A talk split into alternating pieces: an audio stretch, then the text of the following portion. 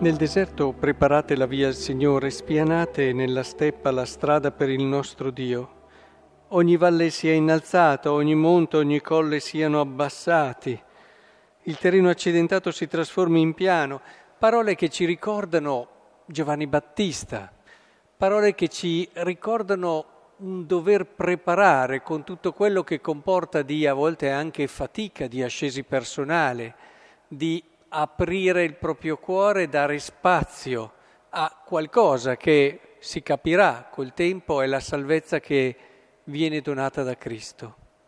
Quando ci troviamo di fronte ad una, a, ad una richiesta di questo tipo, ecco che subito abbiamo come una sorta di resistenza. Eh, dover tribolare, faticare, lavorare su se stessi. E rischiamo di, di perdere di vista tutto quello che è il contorno.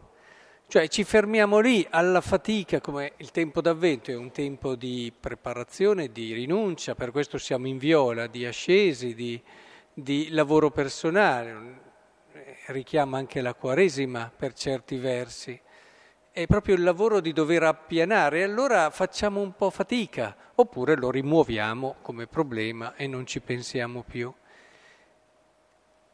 Ora però qual è il contorno? Si parte con un consolate, consolate.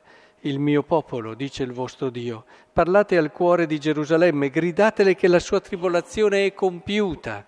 E poi continua eh, cercando di far capire che le resistenze che abbiamo alle fatiche di quello che è un lavoro ascetico giusto e che dobbiamo compiere tutti, sono resistenze dovute ad una visione limitata, superficiale. Eh, dice subito ogni uomo è come l'erba e tutta la sua grazia è come il fiore di un campo. Secca l'erba, il fiore appassisce, quando soffia su di essi il vento del Signore veramente il popolo è come l'erba. Noi dimentichiamo che quelle cose, questa, queste cose che poi oggi più in modo particolare in questo tempo di Natale, che ci prendono tante volte, eh, non sono quello di cui il nostro cuore realmente ha bisogno. Eh, lo diventano se sotto c'è qualcos'altro ma se riversiamo su questi aspetti folcloristici, luminosi, eh, di regali, di quello che non ti possono dare, non ti possono dare, rimarremmo facilmente delusi, anzi sicuramente delusi. Sali su un monte, continua, tu che annunci liete notizie in Sion, alza la tua voce. Insomma, questo dover lavorare e appianare è contornato da un annuncio di gioia, da un annuncio di consolazione, da un annuncio di pienezza. E solamente il fatto di non andare in profondità ci impedisce di coglierne la parte bella, la parte bella.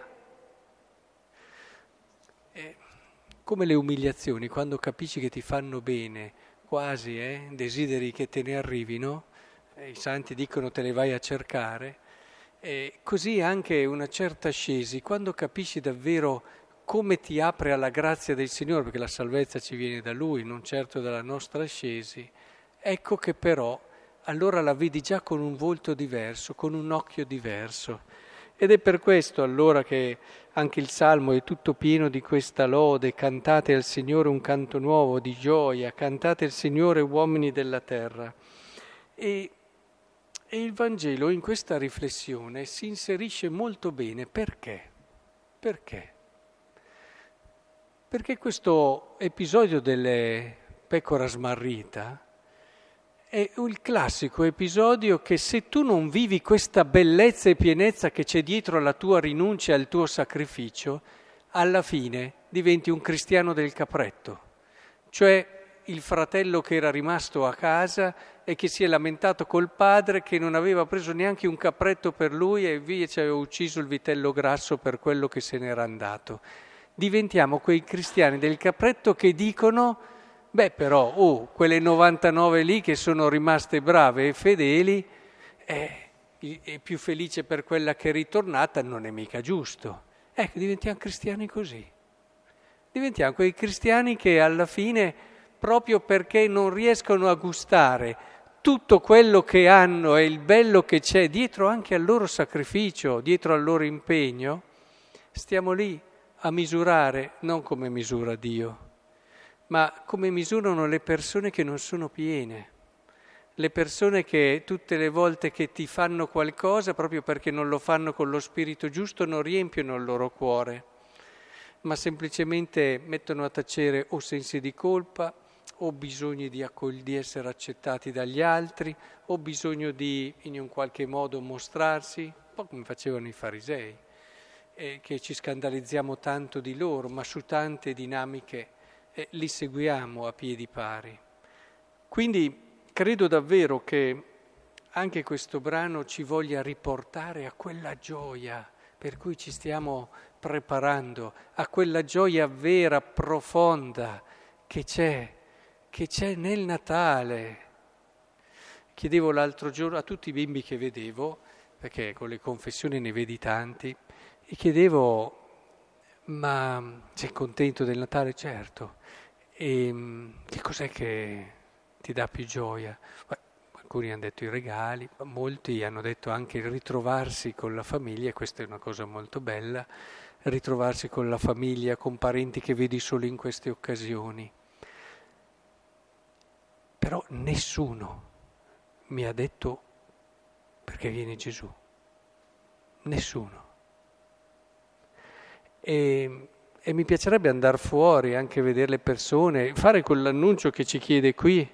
Eh, cantate, gridate, dite, ma a tante persone forse adesso sono prese da altro, che venga il Signore, insomma, interessa relativamente. È questo che dobbiamo cercare di risvegliare nella gente, ma perché prima lo capiamo noi, ma perché prima lo capiamo noi. Non c'è bisogno di le grida più alte, non le facciamo se urliamo. L'urlare è tipico, vabbè, non entriamo nei particolari.